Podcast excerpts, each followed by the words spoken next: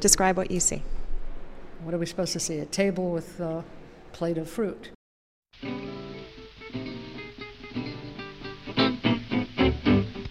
Okay, I see a beautiful plate of fruit on a flat round tablecloth with a blue cover and a jug in the back. Maybe some apples, maybe oranges, maybe a lemon. Well, the first thing I see is color. I see the blue and all those vibrant yellows and reds and oranges and greens in the in the uh, in the center. Well, there's a kind of asymmetry to it. Things are on different planes. The uh, the table is sloping downward, and yet the plate that the fruit rests on is almost uh, flat. It looks like something I did, doesn't it? I, w- I would be disappointed if I painted like that. I'd, I'd have to fix this. It's not not a typical table that we would ever see, you know. What I don't like is the edge of the table. It just it's just a line. It it doesn't give the impression of turning. You know, you look at it, and you go, "That's I'm uncomfortable with this piece right here," and you go, "Fix it." But I love the contrast of the blue with the bright colors as well too. And I love Cezanne. So. I think it's nice. It's nice. It's not great. You know, it's not his best work, I guess.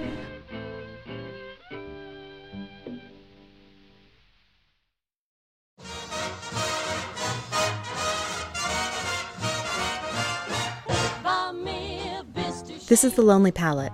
I'm Tamar Avishai.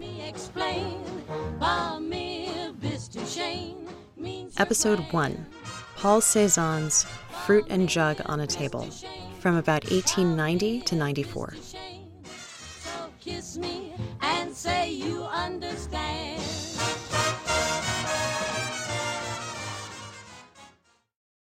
How do you solve a problem like Paul Cézanne? I mean, what was he getting at? Most modernist artists have a certain easy something associated with them, a few bullet points that you can rattle off to give an approximation of their style and their contribution to Western art history. Courbet, for example, turned the genre of history painting on its head to paint his worker friends. Monet, for example, went outside and brazenly declared that he was painting Light's portrait. Cezanne's bullet point is that he was the father of modern art. Nothing more, nothing less. I know this because I was presented with at least two essay questions to this effect when I was in school, and because I assigned it myself as soon as I was a TA. But what does it mean? Why is he bestowed with this title when his work remains so stubbornly hard to categorize or even really understand? He is famous for painting still lives that make people tilt their heads where none of the visual logic adds up. His painting technique invites you in only to push you away. He had the reputation for being a curmudgeonly shut in. So, why does he get to take responsibility for siring the 20th century?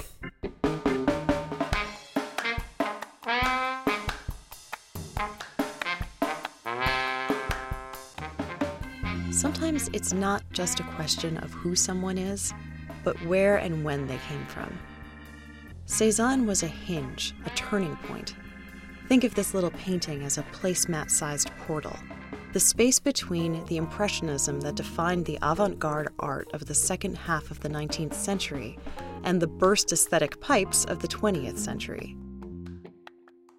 This is a peculiar little period that ran from approximately 1886, the year of the final Impressionist exhibition, and 1906, the year of Cezanne's death. In 1910, the critic Roger Fry looked back and christened this period, creatively, post Impressionism. The generation after Impressionism, where artists were liberated from technical realism thanks to the development of the camera, and highfalutin subject matter thanks to a few rebels like Manet and Degas. Artists could pretty much paint whatever they wanted and how they wanted to which, as you might imagine, led to some pretty diverse stuff, of varying quality. Don't forget that what we see in a museum is only the uppermost cream of the crop. Therefore, as happens when a group of painters is posthumously named by a critic, the post Impressionists weren't a cohesive movement. For the most part, the heavy hitters, Van Gogh, Seurat, Gauguin, and Cezanne, didn't much work together or exhibit together, and when you hold their paintings up side by side, the similarities pale in comparison to the differences. In fact, you can really only point to two shared characteristics that unite the Post Impressionists. They capitalized on the permission that Impressionism gave them to liberate their subject matter, technique, color palette, and reliance on the art establishment, and they all hated Impressionism. Impressionism was a movement of spontaneity and light, of removing black from your vocabulary to focus instead on how the atmosphere of a country sunset or a belching steam engine could be captured as it was happening. It was the revolutionary art of its moment, but no one, if not Impressionists, knew that moments pass. Art history is a story of reactions, and the next generation of artists could only respond to what they saw as trivial spontaneity with a slower, more ponderous investigation of the form and order that the Impressionists rejected. Cezanne once said that he gave up painting flowers because they died before he could finish painting them. Quote, fruits are more reliable. They still use the bright Impressionist palette, and sometimes the contemporary Parisian street scene subject matter, but something else was happening, something big something that actually came to define 20th century modernism. What post Impressionists were painting took a backseat to how they were painting. Now, every artist approached this idea differently. Each was fascinated by the act of painting itself, and perhaps more importantly, the act of looking. Post Impressionists acted on the assumption, the radical modernist assumption, that every viewer brings to the canvas their own set of eyes, their own subjective way of looking and interpreting. And this relationship between the viewer and the object is becoming a crucial component to the experiencing of an artwork. And just maybe, there's an objective way to capture all this subjectivity if we just experiment enough.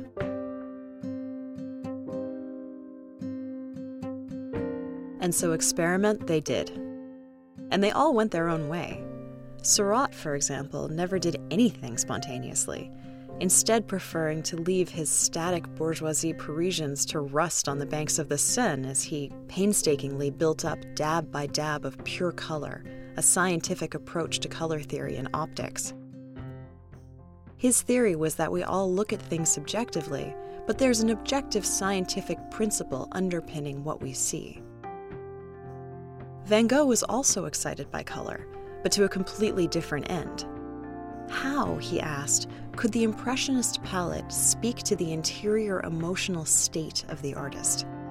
How could a viewer be so aroused, even agitated by the colors on a canvas, that he relates to the artist's emotional state? Where Seurat stopped your eye in its tracks, Van Gogh sent you flying with energetic, thick, fluid brushstrokes an attempt to capture raw, subjective emotions that we can all empathize with onto a canvas.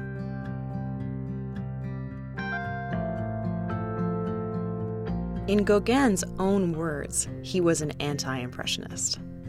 Like his frenemy Van Gogh, Gauguin was concerned with the interior, preferring to capture abstract imagination over the ability to capture light streaming through billowing steam just so. He felt that the Impressionists neglected the subjectivity of feelings and actually moved to Tahiti to escape those steam engines and find a spiritual connection with a quote unquote unspoiled non Western world that existed largely in his own head, but that's another story.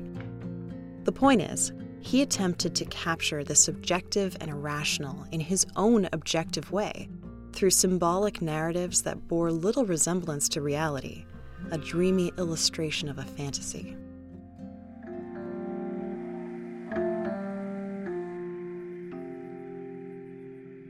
And Cezanne, the surly recluse, the innovator consistently rejected from the salon, that is, the establishment art world. He wasn't even trying to make nice with the avant garde. Like Manet before him, he wanted the establishment to take him seriously and was devastated when they didn't. Impressionists on the whole thumbed their noses at the salon, exhibited in independent exhibitions, and painted for the moment. While Cezanne adopted their brushwork and their palette, he was scandalized by their attitude. He wanted to, in his words, turn their style into, quote, something solid and durable, like the art of the museums. The deliberateness of his work suggests a stab at timelessness, unlike the time bound and airy Impressionist paintings. More than that, though, was his attempt to capture the reality of human experience and what it means to look at something with those subjective eyes in that subjective head. A camera boasted exactness, but it could only capture the surface of what something really looks like. Cezanne wanted to capture what looking looks like.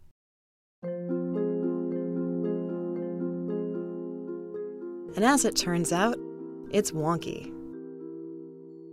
We look at this fruit and this jug on this table. Let's start at a random point. We see the jug from above. So this should situate us. But as we sweep our eye around, the fruit isn't adding up. The shadows and light source, our trusty frame of reference as to how we should make sense of volume and space, is betraying us, turning the fruit in different directions and almost giving the table a sense of upward lift, which would, on any normal table, send that fruit tumbling. Meanwhile, the sheet in the background framing the table should recede, and in places it does, but in others it stubbornly doesn't. In trying to make sense of this otherwise unremarkable still life, we experience this frustrating sense of resistance, even as the luscious colors and benign subject matter are inviting us in. There's a French word for this, repoussoir, literally translated as something that pushes back, and it pops up in Cezanne's work repeatedly literal roads that lead us in and then just end creating an almost visceral sense of abrupt denial into the scene. So, what gives? Partially, Cezanne is just having some fun, playing with the limitations of a two dimensional canvas like many artists did after the development of the camera. You can start to mess around with a viewer's expectations when they're no longer expecting a perfect vanishing point. But it wasn't just the viewer's eye he was experimenting with, it was his own. Cezanne wanted to see if he could capture a scene that was, quote, more real than reality. Because those apples, when you look at them, then turn your head, then look again, do look different. You alter your frame of reference practically every time you blink. And if you're working on a painting and you've got those durable fruit sitting on a table, and then you get up to get a snack and sit back down, you're not going to see them the same way.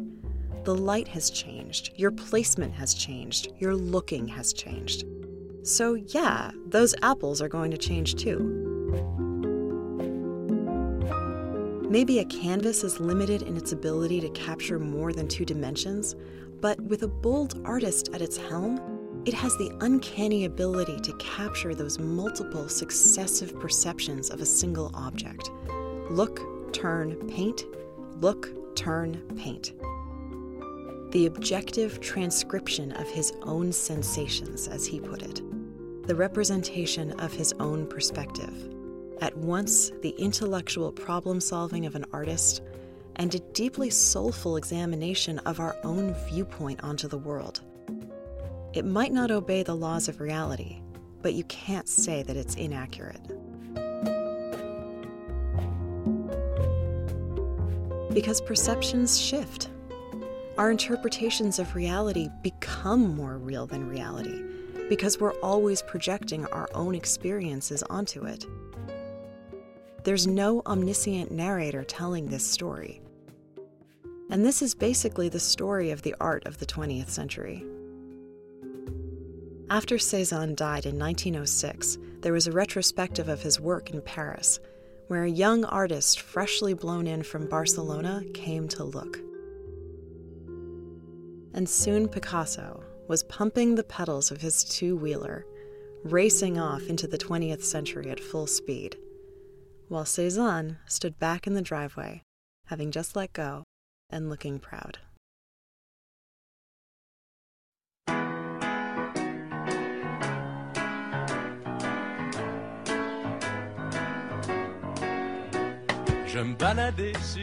Special thanks to Professor Judith Wexler and the intrepid museum goers at the Museum of Fine Arts, Boston.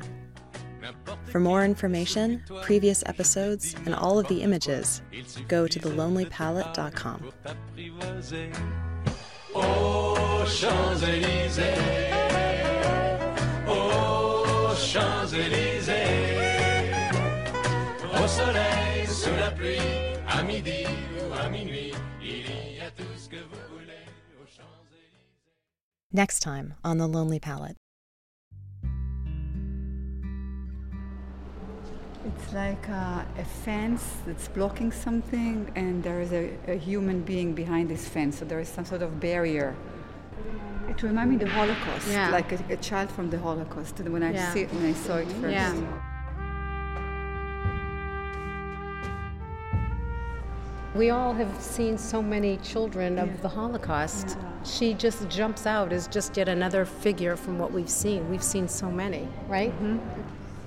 So it's basically bringing her to life the fact that we look at this and, and talk about her. Mm-hmm. So it's like making her alive there's again. No,